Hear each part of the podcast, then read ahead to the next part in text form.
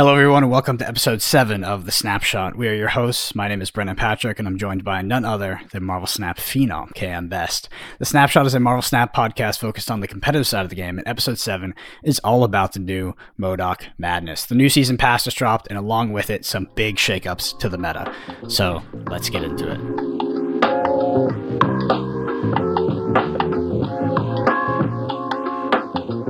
All right, Cam, how was your week in Marvel Snap? My week in Marvel Snap consisted of me reaching infinite in like five hours. And then every, like, not just ever since, but even climbing up, it's all bots for me. That's Oh. what that's what my week in Marvel Snap consisted of. I'm Neo from the Matrix fighting 100 Agent Smiths. Uh it's not the most enjoyable thing, but luckily I found a way around it. If I ever really want to seriously test something at this point, I just go into battle mode and grab some of the people that I would play in Infinite normally. Yes. My rank, my MMR is too high, and so that's just what I got to do until they fix the ladder. Because if I jump into ranked mode, the only thing that's good for is gold fishing. hmm Uh, just seeing if a deck functions on a base level. It's not good for seeing how it matches up into anything. Yeah, that's a huge bummer. That's actually su- we've talked about it before, obviously, but that's a such a broken system. I I know that maybe on the initial grind to infinite, some players who end up in the the high bot elo might might you know see that as advantageous at the beginning to get a quick infinite, but after that, like playing all bots, being stuck in sort of you know infinite Yep. 100 plus, like that totally sucks. Um, well, I mean that begs the question: since you now have a lot of experience with battle mode, what are you thinking about it? It rules. Yeah. It's really good. It's a really, really, really good. Like I'm, I'm a little shocked that I enjoyed it as much as I did. Yeah.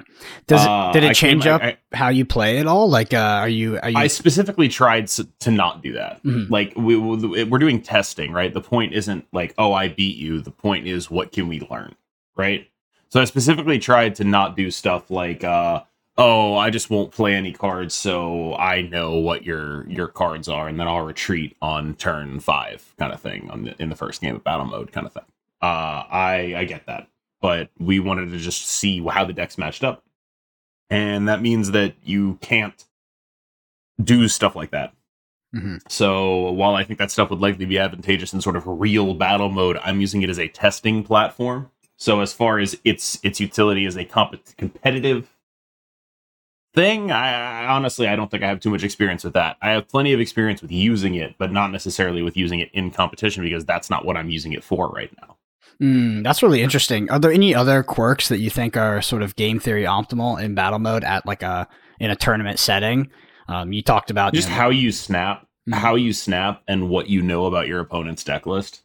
I I was playing against someone in battle mode yesterday, and it was just like, well, we haven't seen a She Hulk from them, so I'm gonna snap. And then they played a She Hulk, and it was like game 7 Mhm. it's like okay, well, they got me. Yeah, I had a I had a similar experience actually pre leader Nerf. I was playing against a friend, and he hadn't played leader pretty much the entire time, and then smoked me on like a a Mhm. max cuber with leader.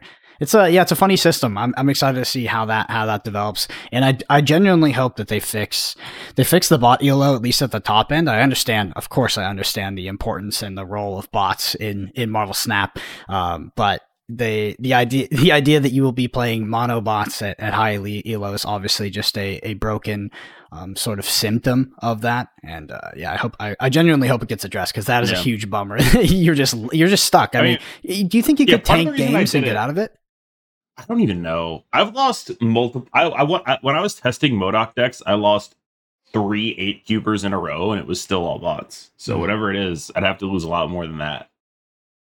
Just straight up pumping twenty four cubes into the ecosystem, and I still don't get anything but bots. was your was your grind up pretty much mostly bots as well Yep, Mm. it was bots and the same five people that I played before the reset, which begs the question: uh, What the fuck is the point of the reset? Yeah Like, uh, oh, you're we're resetting your MMR, and you still play the same exact five people you played at rank 270. Just you're playing them at rank 70 now. I've complained about this for a while because one of the major issues that I had climbing up earlier in earlier seasons was I was just playing the same five people, we all knew what decks we were playing, and they were all pretty damn good. And that makes the climb up arbitrarily hard. It makes it really hard to do the climb up, right? hmm If you're if you're playing the same five people that you were playing at rank 200, and you're playing them at rank 70, well, you have to get plus 30 on those really good people. You have to gain thir- 300 cubes off of those really good people. And I was like, this is absolute garbage. It sucks. Why would you make the climb like this? Right. And so this month I was like, screw it. I'm going to do it early. I'm going to do it early. I'm going to push through it. I'm going to, I'm to, I'm to, I'm to just, just abuse Zabu and, and, and get it done. And I got it done. And it's like, uh, well, this is this is just the opposite of how it used to be, but it's still bad, right? Like, why are the only two options? I play all the same people and it takes forever, or I play a bunch of bots and it takes five minutes. Yep. Why can't I just be put into the like? Why can't I just play a bunch of people who are ranked seventy? Yeah, that's that's sort of I'm on the opposite side of the spectrum where I'm I, I don't usually play immediately when the season drops, um, and I actually waited for nerfs this time, so I'm pretty much just playing the same people, the same people I've been playing for months now, to be honest. And Yeah. they're the people that you were play that you usually you usually run into in stream because we're on the same we're on the same server. People like Chet, Right. the Human Spider, like I'm playing But now. I've, I've I've left everyone behind. yep. like I've, it's just me now. It's, it's like I, I I've ascended past the normal. Like that's where I would normally be. I like last season. I took a lot of pains to keep my MMR in that range for most of the season. Mhm. Right. I'll play some bad stuff as long as I'm playing humans. It's it's all good. And this season, I was like, no, screw it. Let's just go. Let's just go. Let's go. Let's go get her. Like, get to infinite because I hate the climb. I hate that climb from 70 against the same people thing. I hate it so much. I was like, screw it. Let's go get it done. And somehow, apparently, my only two options are play no people or play the same people. Mhm. Why are those my only two options? I have absolutely no idea why that is, but it is. Yep. Why? Good question. I think a lot of people are are in the bracket of playing the same players because I've I, I've actually seen some YouTube videos of content creators like pointing out like how hard it is like now, and it's just like it, it's all based off that hidden MMR. But if you get stuck in the you know playing the same kind of five or tens really really good players, man, it is a freaking grind from like, Like, eighty God forbid you end up you end up in the educated Collins, KM Best, Leandro Leal, uh, Human Spider, Chet bracket. Yeah. Like that's what you have to climb against if you hit that rank. it's a grind. It's like that that's awful. Why would you want to do that?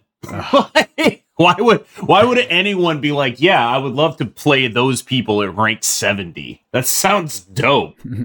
Yeah, I'd love to play them at rank one hundred, but it does make that grind take a freaking long time. I'm not gonna lie. Yeah. All right. Well, with that, head into the news. The news is pretty much the same as last week, which is the nerfs. Um, in case you haven't booted up the game yet, Zabu was nerfed to a 2 2, and now it discounts everything by 1. And Surfer was nerfed to a 3 2, and it now gives everything plus 2 instead of plus 3. These nerfs were massive, and they are the reason for the large shift in the metagame. A breath of fresh air. Cam, now that you've had a chance to play in the post nerf world, what do you think? Are you enjoying the game more?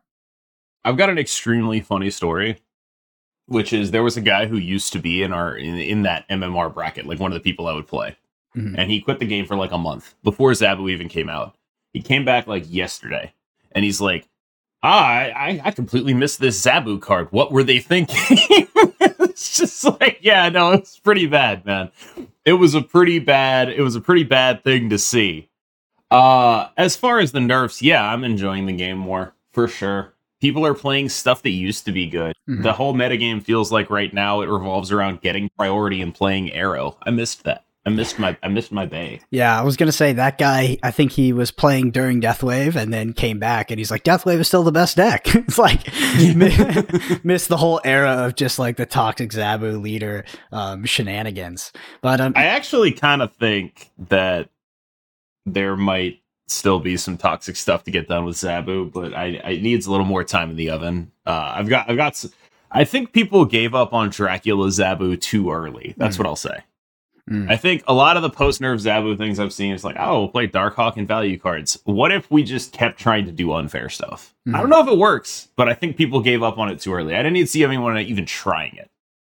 Yeah, uh, I do echo your sentiment though. the The general play pattern of games is much more enjoyable and rewarding. I think, like it, bear playing arrow on t- your opponent playing arrow on turn five with priority does have like its own feel bad, but it's nothing close to being snapped on turn two. Your opponent plays a Zabu and you don't have it, and you're Right. like, you stayed in just to see if they have, it, and you're like, God dang it! Now you've got fifty rocks in your deck, and you're just like, oh my god, what is? Yeah. uh one other one other like weird note. I, people I think are talking a lot about Shuri Mhm. as a sort of deleterious force on the metagame. Like it's gonna be like, oh, that's what's gonna be what ruins the metagame. I kind of think if anything's gonna ruin this metagame, it'll be Galactus. Mm.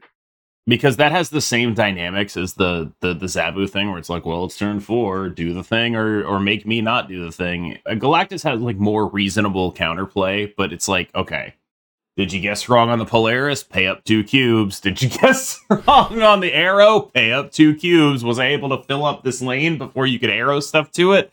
Guess what? Two cubes, right?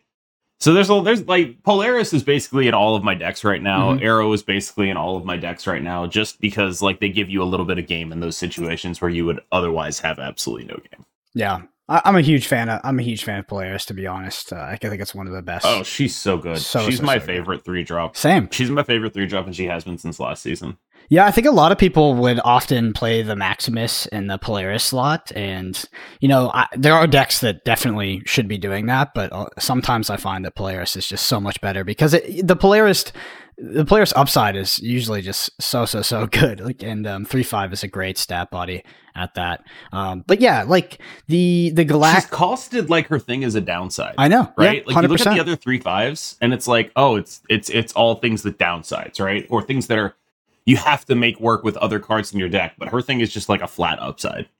Yeah, to- totally agree. Um, but yeah, let's go ahead and head into the bend and snap sections, our listener question section. If you want to get your question read out on the pod, shoot us a comment on YouTube.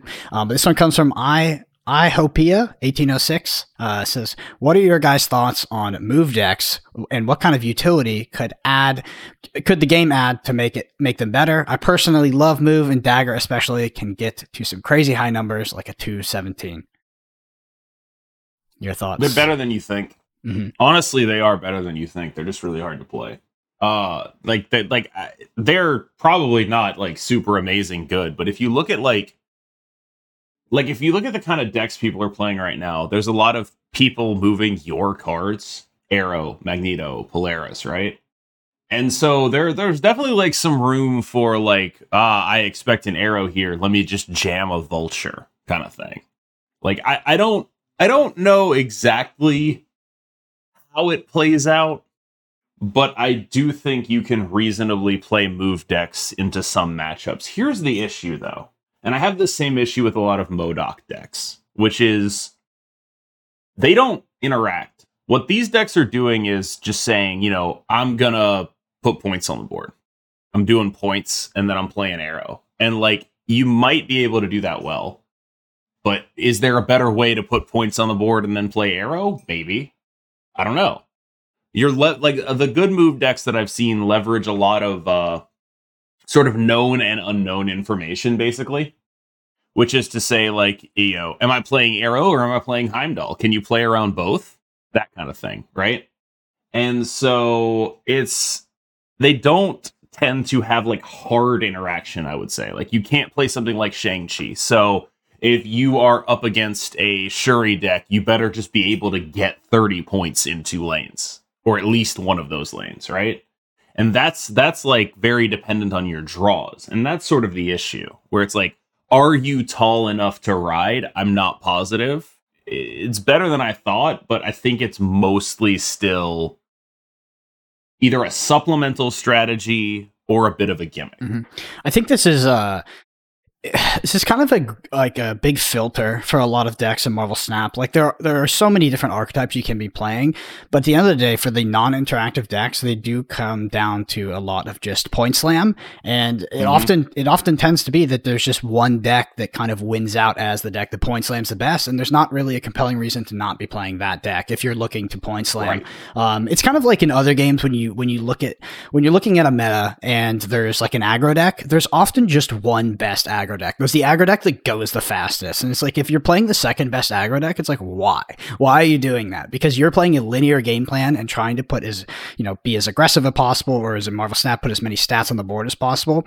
And there's no there's no reason to be playing second best. I'm not sure if move totally falls into that category. But that is why Move was effectively kind of like, in my opinion, kind of deleted from the game when Zabu and Surfer were unnerfed because the point slam potential of decks was so high that these these sort of more niche archetypes just could not compete at all. With that said, and the nerfs coming, you know, potentially Move is a is a viable deck, and it's I feel like it's not far from a single card upgrade. Yeah, like it's not far from being a potentially top deck. I think. I think the it's I think it's not so much an issue of the point output it can have, which is actually very high, right? It's an issue of doing it reliably. Mhm. Like you can absolutely go crazy with some move cards, and you will absolutely rob people when you do. But are you going to be able to do that reliably?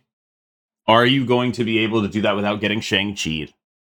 Are you going to be able to do that better than another deck that has counterplay to the Shang-Chi and stuff? And are you going to be able to do that? Like, why would you not just be playing like, you know, Shuri Red Skull, which runs armor and Cosmo to prevent them Shang-Chiing you, right? Mhm. Like, you don't have the issue with the move deck is you, you devote all 12 cards to being a move deck.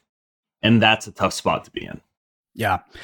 Honestly, it, it seems like in Marvel Snap, it's often cracked to not commit 12 cards to doing an individual strategy because there are a few cards in certain slots that shine so far above the rest, like the Polaris at a 3 5 with a quote unquote downside that is just just an upside. Not Uh, a downside. yeah. yeah. So yeah, with the thing about the yeah with the move decks, we can talk about the ceiling all day long, and we've seen it, right? You you've played against a move deck that's hit you with some ridiculous stats, um, and just totally run away with the run away with the game. But the floor on the move deck is is often pretty low, and they're open to things like Shang Chi, Cosmo. These things can be pretty devastating. So move. Move is potentially a good archetype. I think that it just needs the the correct deck list, right? I don't think committing twelve, you know, just putting, you know, searching the keyword move like uh, you know, move into in Marvel Snap and just building twelve cards that have that. I don't think that's correct. And um, yeah, maybe it's just one more one more card away from being a top deck, or it could be now. and Yeah. People just haven't found the correct list. The thing move is good at is being unpredictable which Mhm. is super valuable but is it va- is it valuable enough to make your whole deck unpredictable or is it valuable enough to like i don't know put like one move card in a good deck and trick people with it right like you see decks that are playing like heimdall in the ramp deck just to get people Mhm. just to scam people and i almost think that's a more compelling use of most of the move cards Yeah, I think move. It's funny because move is also somewhat seen as like the big brain deck, and I've uh, I've even heard the term like the Heimdall math because it, it can get quite confusing. So I think it has an appeal, right? Because it's it's a deck that I think that has a bit of a a higher skill ceiling that you can put you can put time into, Yeah. and people people sort of you identify absolutely can Yeah, and like it's absolutely a powerful thing to be doing if you are drawing the cards in the right order. Mhm. It's just a question of is there something that makes it easier on you that's comparably powerful and uh you know isn't 50-50ing every Shang-Chi with a Heimdall, you know what I mean? Like you got you, you okay, you popped off, you have your 13 power vulture. You better hope they don't guess where it's going. like yeah, it's like that that that always sucks, right? Because it's like you invest with, with move you invest so heavily in vulture, human torch, dagger that if one of them gets blown up, you're usually in trouble. Like if they're big enough to be relevant in the game, they're also big enough to get blown up. Do you think that move is uh, a little bit sensitive to location RNG as well? Uh honestly, like, you know, not particularly. No, I actually think move benefits from location RNG because there are so many locations that just close off, right? There Mhm. are so many locations in the game right now that are just like you cannot play cards here. And move is really good on those locations. I think that's actually the biggest upside of the deck. hmm Yeah, I think you're It's right. like, oh, you got a plunder castle? Ah, sorry, buddy. Oh, you got a sanctum sanctorum? I win. Mhm. Like that that's like, you know, it it's it's hard to get your combos off, but you get a freely won lane a lot of the time. Yeah. Yeah, there's probably not a lot of hoser locations. Like I'm thinking more of like Space Throne, Rickety Bridge, stuff like that. But Oh no, those are bad. yeah, those are bad. I mean, every deck. Don't get me wrong. every deck has But those are bad for like everybody. Yeah, yeah, like like what? The only decks those are good for are like Doc Ock decks. yeah. Awesome. I also think move uh 100% cold to Galactus unless you can arrow their Galactus. you are just absolutely cold to that shit. Uh and that that's that's tough.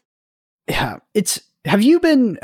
Well, have you been? What has your success rate been against Galactus now that your decks are running both Polaris and Arrow into them? I have not seen enough Galactus. You know you know my issue. Mhm.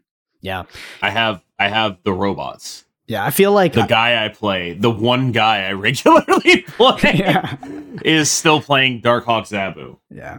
uh, so like as far as testing, I, I we, we can we can run the Galactus test. I suspect what would happen would be uh, whenever they are able to fill up a lane and prevent me from arrowing, they will win.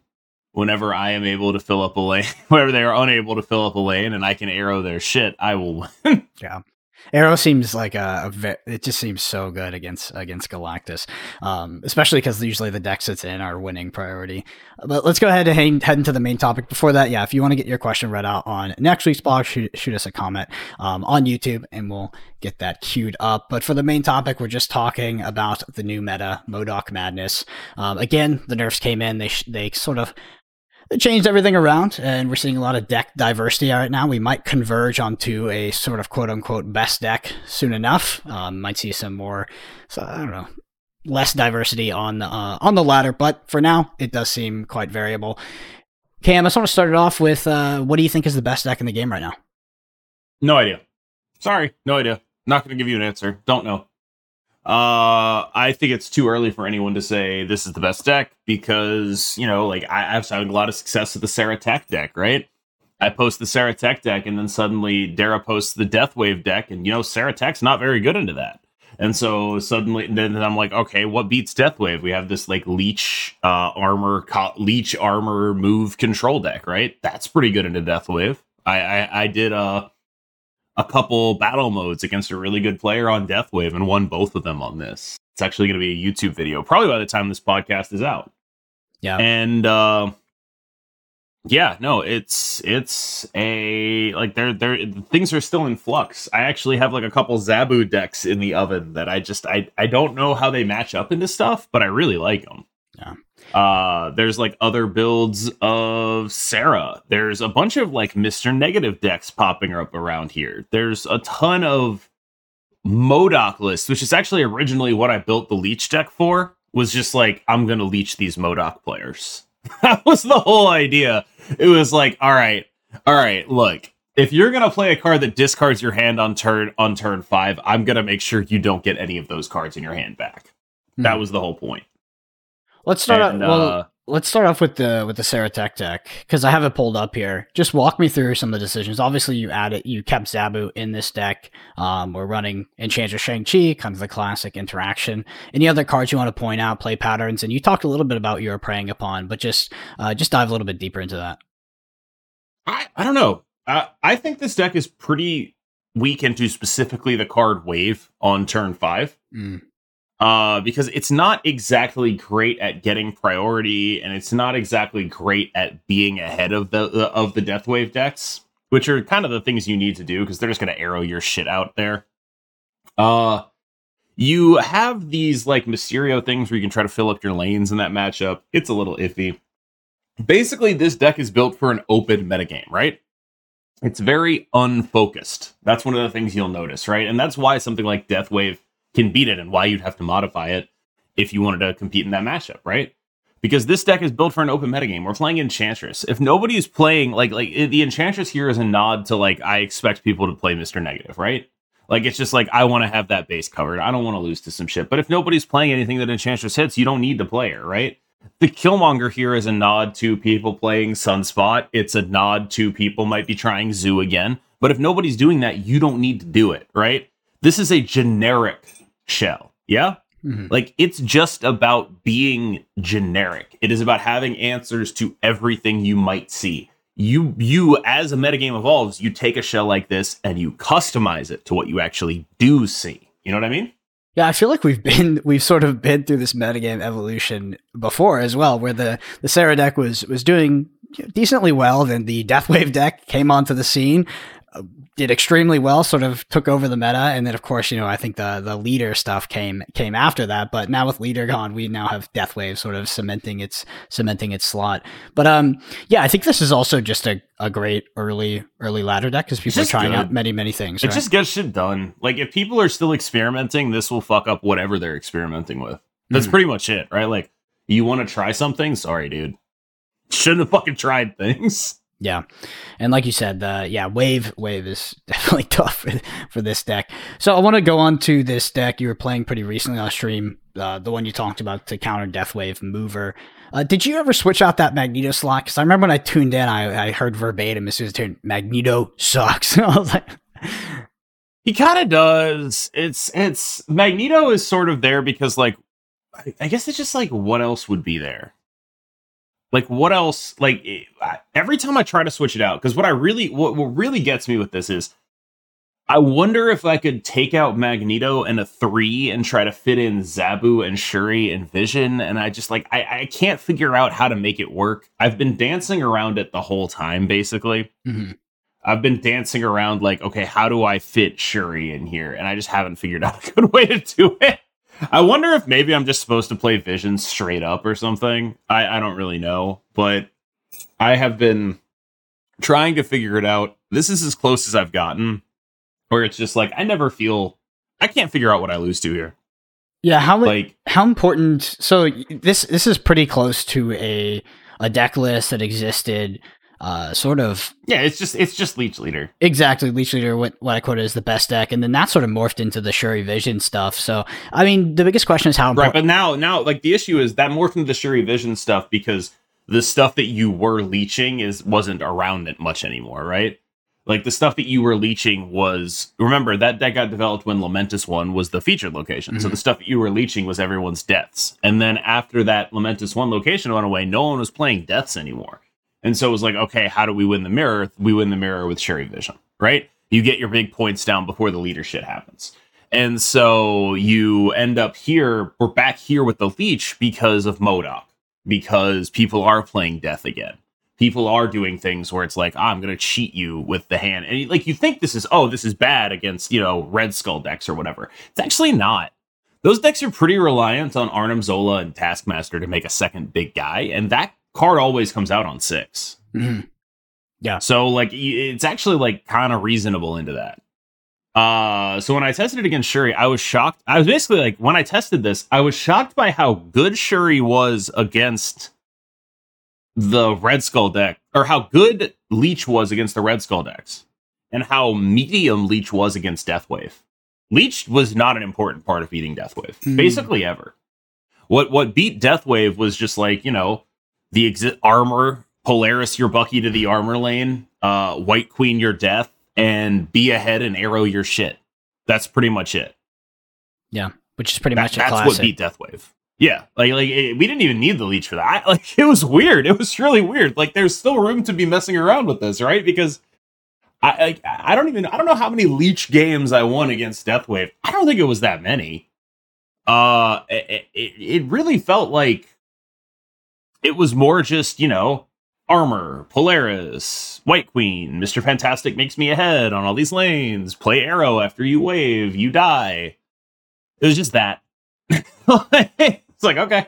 Yeah, Deathwave is also one of those decks. It's just like it's it's quite predictable um, as well. Shuri's just, Shuri's a card that and Marvel Snap that I feel like it's just it's just a cut above the rest. It, fe- it just feels a little bit pushed, and I kind of I just always want to find a way to put it in my deck, but sometimes yeah, it can be awkward going into your turn five and you're like considering yeah, leeching. Couldn't, but I couldn't figure out a way to do it.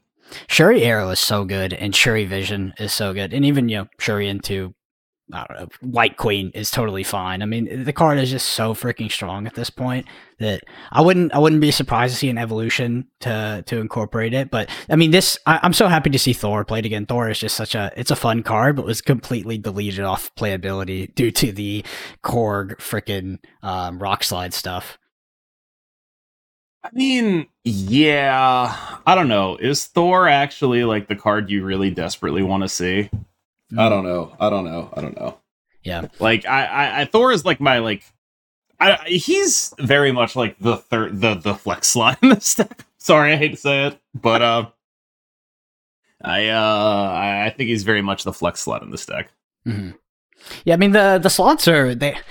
I don't know the, the slots in this deck. They always feel they're they've been feeling kind of tight since you know this ever was kind of rose to popularity. But this you know this idea of Scorpion armor, Lizard, uh, Polaris, White Queen, Arrow. It's just like it's like you really can't be changing that. Those those cards are just so good in this meta. They're just like arguably the best drops at those uh, at those respective resource values. Let's go. Let's look at. Um, I mean, speaking of the Skull deck, let's just circle back to Natty Light. Have you uh, have mm-hmm. you have you played this at all since the season drop? How do you think this deck is doing? I tested I tested Mover against it mm-hmm. actually. Uh, I tested the deck, the, the just the leech control deck against it. Uh, I ended up. I will say this. I ended up losing that set. Uh, on on like it went down to the final game, and I lost it on basically like a coin flip. Mm. And it was like, oh well.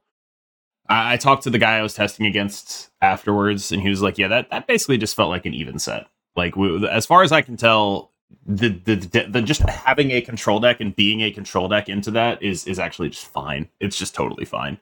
One thing I will say though is there's there's this bit that's worth investigating, which is I'm not sure that deck is the most optimized for the matchup into the deck I was playing, which is to say, I think there are ways for the Shuri deck to give the deck I'm playing trouble. Things like uh, cutting Doc Ock, maybe, and just relying more heavily on cards like Cosmo and Armor to protect yourself from my interaction rather than, you know, Doc Ocking. Because Doc Ock, basically, every time he was played in the matchup, there's so many Shang-Chi's out now. It feels like every time you play a Doc Ock, he's just 50 50 to kill himself. Mm-hmm.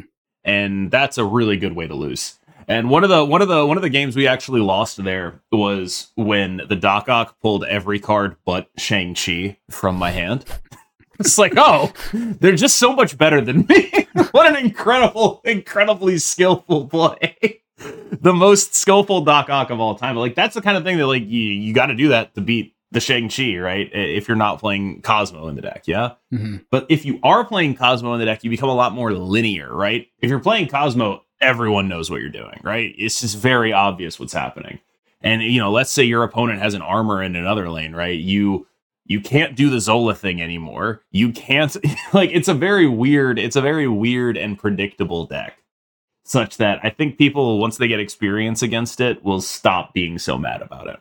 Yeah, I'm honestly not a fan of the Zola plan, like at all, especially into an arrow heavy meta. It just feels it's it's ultra predictable and it just has there's so much counterplay to it. The task the taskmaster is being sort of your top end curve on six, with you know potentially also dropping the Titania and another lane that's full. Um, much I'm a much bigger fan of that, especially with all the armors running around too. Like I mean, Arnim Zola just feels like it is not uh, made for this life at this point. Yeah, uh, Zola has never been a card that I like very much. Yeah, well, uh, it's yeah, I don't know. I want to hop into this Death Wave deck. I mean, looks pretty pretty stock standard. Um, do you see the Squirrel Girl? Which I'm not sure if you were playing that sort of back in the day. Uh, I actually think this list is built very smartly. Mm-hmm. I think a lot of people are like, "Why are you playing Squirrel Girl? Why are you playing Iceman?" Because the only thing that matters is having priority. That's it. That's the only thing that matters. You you play you play Squirrel Girl, which lets you actually do your Carnage bullshit, right? People play like Armor and Cosmo to stop you, but like really, Armor and Cosmo are about stopping Bucky, not about stopping you getting to the death thing. And Squirrel Girl, Squirrel Girl takes priority and then dies and pumps your death. It's good. It's good. Mm-hmm. Anything right now? I think it's smart. Do you uh, since do you want to run the the listeners through just like some particular lines with this deck? I mean, I'll start off with you know it's often wave on five and you're sorry yeah wave on five they're playing she-hulk and death on six. I mean that's something i guess people might not notice immediately but anything else? I mean we do see the shang-chi or the shang-chi uh, make it stuff that you'll have to here's some here's some real stuff right? Because people are going to talk about the hood and i will tell you why in the play patterns it, it's not as ideal right? Mm-hmm. because with she-hulk in the deck you you need to float two energy on the uh the turn you play wave, right? And that's normally the turn when you'd actually be able to play the demon. Because you know, you, if you're playing the demon on one, first of all, it's probably getting cosmoed or armored at some point, right? If you're playing the demon on like you so you end up wanting to play the demon a little bit late, right? So you play the demon on like four with a Deathlok, so it always gets blown up, that kind of thing. Yeah. But then you actually can't play it on five if you're going to play the She Hulk, because in order for Wave She Hulk to work, you have to be floating two energy to bring She Hulk to a discounted minus two, which which then when Wave sets her to four will make her cost two, so you can play She Hulk and another card. And that's kind of the whole thing your deck is built around, and you're not going to sacrifice that just to play a demon. So then you're asking the question, why did I even play this card that has minus two power? Right? That's that that like just not dealing with that at all is I think makes the deck way easier to manage and much more like uh, straightforward in my opinion. Yeah. No, it's it's definitely a super powerful, super powerful deck right now, and I mean, it, it's probably vying vying for for top deck in the meta um, at this point. I want to bring up these these negative Panther Zabus. You, you, mentioned running into it a little bit. Uh, do you think this is this is like a legit force uh, to be reckoned with? I pulled this list from Howling Mind specifically from Marvel Snap Zone.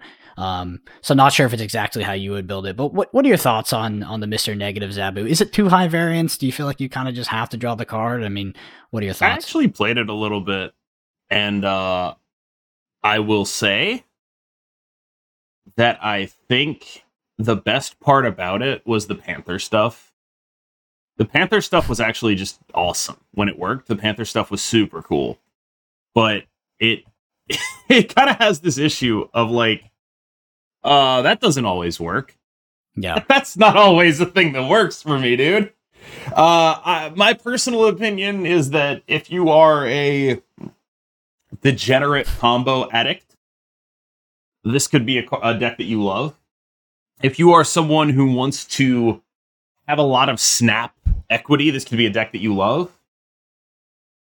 I do think that if people just leave when you Mr. Negative snap them, you're probably never winning. You're probably going negative cubes. Because mm-hmm. there's a lot more games where that doesn't happen where than it does. I think there are a lot of promising Mr. Negative Zabu Psylocke lists right now. I'm getting over my hatred of Psylocke slowly. Uh, but you know, we're we're we're working on it. We're working on it. I, I don't think this is what I would play. Yeah, my experience has uh, been pretty much universally negative with this list over the past few months. Whenever it's it's creeped up, but if you like if you like drawing 05 fire, uh, Iron Man's, this is this is definitely the list from you. You can do some powerful stuff, but yeah, the consistency just isn't quite isn't quite there for me. I'm gonna I'm gonna go to one more list before we get into the MODOK list. It's just gonna be a pool three list. This is from Freddie Babes.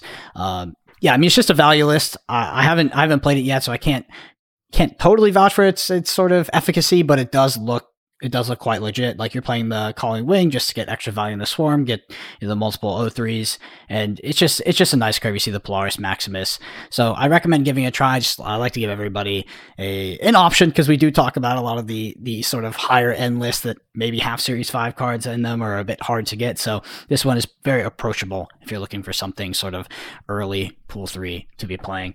But with that, let's head on to to MODOK. What what's your give me your first uh, your your impression on MODOK so far um, as as the season pass card, and have you had a, have you had a chance to experiment with it? I think it's a pretty powerful card, honestly. Uh, I, I, the issue is powerful. It, it is powerful, but the decks it goes into are fundamentally inconsistent in a way that really bothers me. Hell, is it consistent? Uh, I think, what? I think that I have not played a MODOK list that sort of reliably does the thing enough. The the power ceiling is so high. And I think it's the kind of thing that like weirdly might see more success in battle mode than anywhere else because people will disrespect it and you probably will be able to 8 cube them. But I I just don't think that it's the kind of thing that I could reliably bring to ladder where it's a grind, a large sample size thing and also where there's this human element of when your deck just doesn't fucking work, you get mad at it. So it makes it hard for me to recommend it for anyone who wants to play ladder. But as far as its actual power, it's strong as shit. When MODOK is doing the thing, it is legitimately very good. Yeah. The uh It's so- just the issue is you don't want to be running like here. Here's the issue: you don't want to be running other discard cards unless they're targeted discards because you don't ever want to discard your MODOK. But if you're not running these other discards beyond Colleen Wing and Lady Sif, and you don't draw your MODOK, it's like, oh shit, what does my deck even do? Yeah, I have the MODOK Hela Invis list pulled up right now, and you talked about eight cubing people. It's funny because uh, it's potent- it's possible that the best way to eight cube like very good players is to just play a deck where it's just random on the line. Nobody know nobody knows who's winning that last turn because the Hela is just putting things in effectively random lanes. Um, but yeah, I mean, Hela decks for me have always been uh, not fun. uh, this one is a bit mitigated by that because it is playing the Invi- Invisible Woman to try to protect you a little bit. But outside of that, yeah, I mean, it's you kind of need to draw the card. If you don't draw the card, you're going to be in a bad spot. And at that, like you said, it's still a bit of RNG from there. All right. Yeah, I like when you do the thing with a MODOK deck, it's legitimately powerful. The card itself being eight power is really good. Mhm. Uh, like like it's it, it was powerful enough that I had like like I said, I built a deck just to play Leech into it. Right, I was like, all right, you know, I respect what this deck is doing enough to like I'm gonna build a Leech deck now. I think this deck is is, is powerful enough for me to not want to play Shuri Vision and that to instead want to play Leech. Right, that that's kind of crazy, isn't it? Like, isn't that like a really like I'm really showing respect to that deck? Yeah. Uh, I, and then it just turns out Leech is good. So there is there's there is that. Like Leech is just kind of a good card. Uh, but you know, other other than that, other than that, it's uh, it's uh, I I, I think MODOK is powerful. I really do. I, I if someone ever solves it, I would love to play it, but. I don't want a bunch of people to come to me and be like, "I solved MODOK," and just show me the same MODOK lists, right? Like, I don't have, I don't have a lot of respect for any of the ones out there right now. They're all fine, but neither of, none of them are elite. Does that make sense? Yeah, it does make sense. They're like, they're totally fine, but I, uh, Do you think uh, a bit of a tangent here? Do you think Leech is the most irritating card in Marvel Snap? uh, frankly, I'm a leech enjoyer now. Leech Enjoyer. Wow, that's a you really you really swamp sides there. Um, let's go on to my favorite. This is this is my favorite MODOK list, the Dracula discard MODOK. It does run Lockjaw, which um, you know I I have run this list without it, but it's it's really consistent for a discard deck. Um, and effectively, what you're doing on turn six Yeah. Okay. Hold on. Hold on. Re- For a discard. for a deck. discard deck, I think that this deck What is about like for a deck? it's honestly it's it's consistent it's i don't think it's it's not as consistent as the decks that i like to play like i often avoid, There we go. Yeah. There we, there we go. yeah but I, i'm uh i'm a bit allergic to like the high variance list even though they might have higher cube equity in a game like marvel snap i just i stray away from them and it's probably to a fault um but with this specifically like this list I felt like was playable before MODOK, and effectively what you're doing on turn five is, is if you draw the MODOK, you you're keeping these swarms in hand. Potent- you've discarded the swarm to Colleen Wing or something else if you've gotten a bit lucky and you have extras in hand. And on turn six, what MODOK's doing is it's discarding all the superfluous cards in your hand um, that you don't want to Yes. be playing. It discards your Apocalypse to buff it, and it discards your swarms to duplicate it. And on turn six, you're playing out all of your swarms, and then your Dracula is going to uh, basically do the apocalypse thing.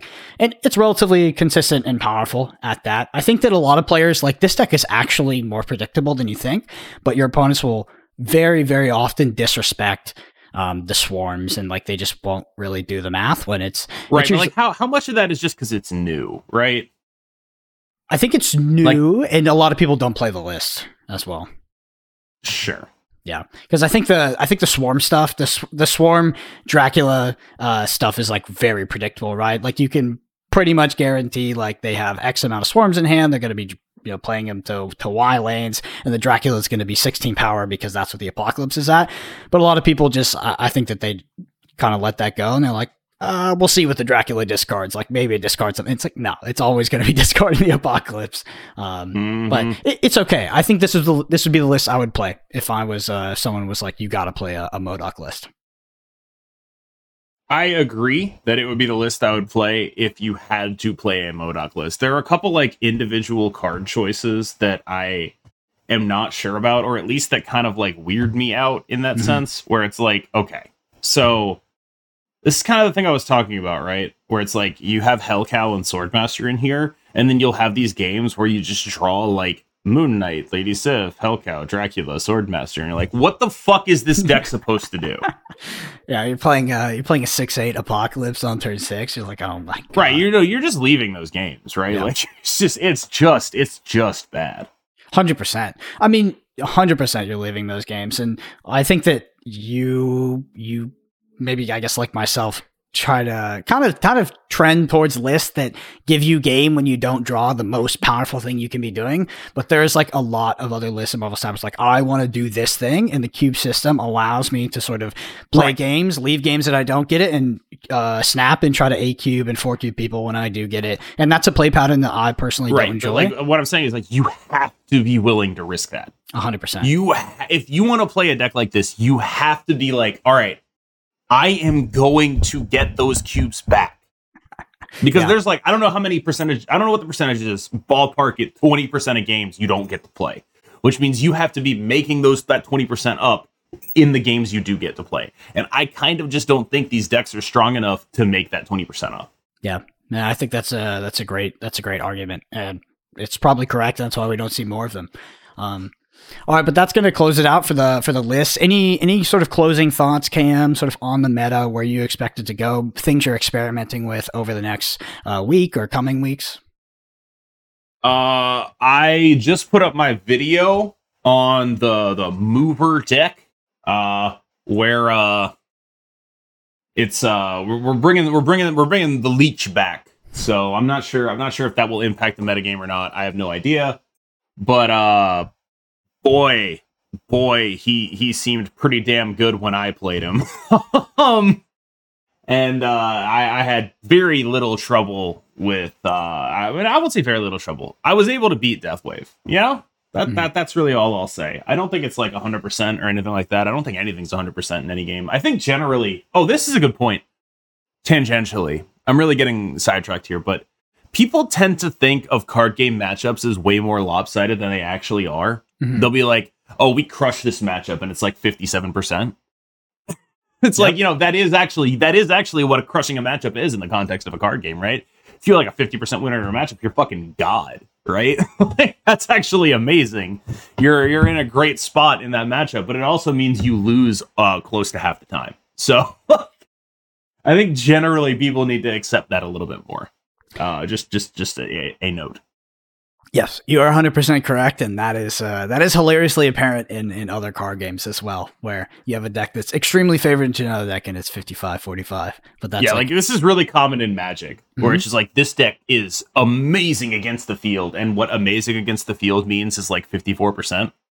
And it's like you know what that actually is amazing, right? If you have a fifty four percent win rate before you even play a card, that's insane. That's unbelievable. That's so good. But also, it's still only fifty four percent. Like that's like fundamentally what we do in card games is try to give ourselves as big of an edge as possible, right? Uh, but that edge is only apparent over longer sample sizes, and so you like be careful like I, of drawing conclusions from a video. It, it, there, there's a great quote from I think Andrew Elenbogen where it says, Hmm. "The art of competitive magic is the art of generalizing from a sample size that's not big enough to actually support your theories or something like that."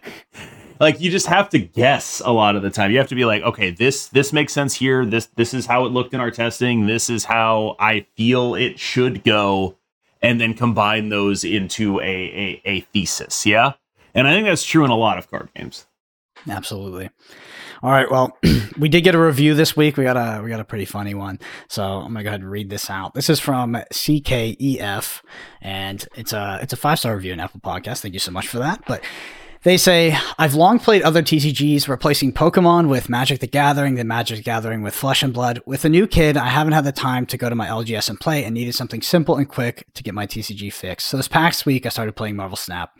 After figuring things out, I wanted to find a podcast I could listen to at work to get all the info about different builds as well as the evolving whoa meta. whoa whoa are you telling me you're doing time theft Yeah. With our podcast we are not responsible for this person's time Gonna have to, they go uh, to jail Yeah, we're gonna have to report CKEF. Yeah, um, you get. We're reporting you to HR. outed. Says the the snapshot has offered me just that. There are many positives to this podcast and a few negatives. Oh. Both of which I'll describe below. The pros. Very informative and entertaining discussions each week. Getting to learn from KM Best has definitely helped me grow as I continue this journey through the game, and his banter with Brendan is certainly fun to listen to. The con. Brendan is a very knowledgeable player, but I do really want to learn about his two. Uh, No, do- no, no. Do I really? yeah, do I really want to learn two TCGs from a severely cursed player? I know he's he said it's unlikely his curse would rub off on anyone else, especially considering it. It seems to deal with fab stream matches, but I've had some pretty devastating turn six losses since I started listening. Coincidence? Doubt it. All that said, It's 10 not. 10 would recommend. Not Yep. a coincidence. Um, there's a rumor about me being a being a cursed player, but um, it's, What do you mean rumor? It's absolutely not true. Uh, it's facts. absolutely not true. This, uh, these curse. there- he will never win anything. Dude, it is it is absolutely fake news that I've lost every match on stream. I have won a couple, but people just they love the they love the narrative. I have never seen it. well, I've not, never seen you win a flesh and blood match on stream. Please don't ask me how many flesh and blood matches I've ever watched, yeah enough. but I have never seen it. Well, I can't lose on stream anymore because uh, I'm commentating. So there we go. I mean, that's the move, right? That's actually the biggest dub you can take is a steady paycheck out of a card game career. Whew, that's the move. Uh, the best thing about Flesh and Blood is if you play it long enough, is going to be the people, the community, your friends, the experience, and anything that maximizes that is is absolutely the move. So I agree with you, and I think that I am extremely Oh, that's fortunate. cope. That's hold on, hold on, hold on, hold on, hold on. It's okay that I'm cursed because people get to make jokes about it. That maximizes that maximizes the the experience for you. No, no, no. I'm just saying, like, I agree with you that commentating is like such a, Oh, is such a. No, no. I'm saying that. I'm saying commentating is like such a. It's such a fortunate thing to be in because, um, yeah, Yeah. I'll take whatever line that just gets no, me no, there. no, no, abs- absolutely. I'm with you. But I thought for a second you were saying like it's okay that I have this running gag Oh, because people get to make jokes about it, and that brings the community closer together. Like this is a Disney movie. Yeah, it doesn't. It doesn't hurt at all. it's like got that smiling, crying face with the mask on. yeah, it's it's it's the it's the smiling it's the smiling the smug Wojak over the crying Wojak. Yeah. guys, it's just it's just a meme. Uh, I didn't. I didn't practice at all, just months in advance. Um, anyway, if you get if you want to get your review read out on the podcast, go to ratethispodcast.com slash snapshot. It helps us out so much. So we appreciate everybody who's done that so far. We the promise funnier, we won't report you to HR. yeah, we won't report you to HR, and the funnier the better. Um, anyway, there's a video version of this podcast on YouTube at youtube.com slash at the underscore snapshot. Uh, hit that like and subscribe while you're there. We're close to 1,000 subscribers, and it's actually relevant now because apparently uh, to join Marvel Snap's sort of content creator program, you just need 1K subs. And I think once we get there, we can start doing some giveaways for season pass stuff and bundles, all of that. I think that's where you unlock that at this point. Um, anyway, I'm on Twitter, Brendan APG, Cam is at KMBestMS, and he's also streaming Marvel Snap every single day. Uh, you might not be able to see him run up to infinite because he did do that almost at I'm during already the there. yeah. I think I'm you already did. there. You did um you did at least twenty percent of it during the podcast, I believe, last week. Yeah, I did. I did. I only told I only told Brendan after. I was like, "Hey, Brendan, you realize I've been playing Snap this whole time?" And he was like, "Oh man, you were actually so much more engaging." It's like, "Oh wow, thanks, man. I really appreciate that. Thank you so much." we should do this more often. Um, what's your stream Yeah. schedule for people that wanna wanna check you out? Uh, six six p.m. uh Eastern every weekday. On the weekends, it's usually a little bit earlier. Uh, because I know there are people. The reason my schedule is six p.m. Eastern is because that's when I get home from work. so I get home from work and then I go stream. Uh, I don't have work on the weekends, you know, thank God. And uh, that is pretty straightforwardly because uh, people in the uh, on other parts of the world might want to, you know, watch my stream. I know I get a lot of people coming from like Korea and Europe, and they prefer an earlier stream time. So my weekend streams tend to be earlier. There's not really a set time for them. Usually it's like three or so, but or so is kind of a big, a big uh, modifier on that. Mm-hmm. Awesome. Well, check them out. Uh, we're going to be doing a mailbag episode next week because I will be out uh, in Austin that weekend. So if you want to get a question read out for the mailbag, you need to be submitting those to the YouTube comments below as soon as possible because we're going to record maybe early this week. Not sure. And we're also going to put out a uh, uh, sort of a call to action for questions on the KMBest Discord. So join that Discord if you're not yes. in it yet. But anybody, anyway, we'll see you all next week. Thank you so much for listening. Bye bye.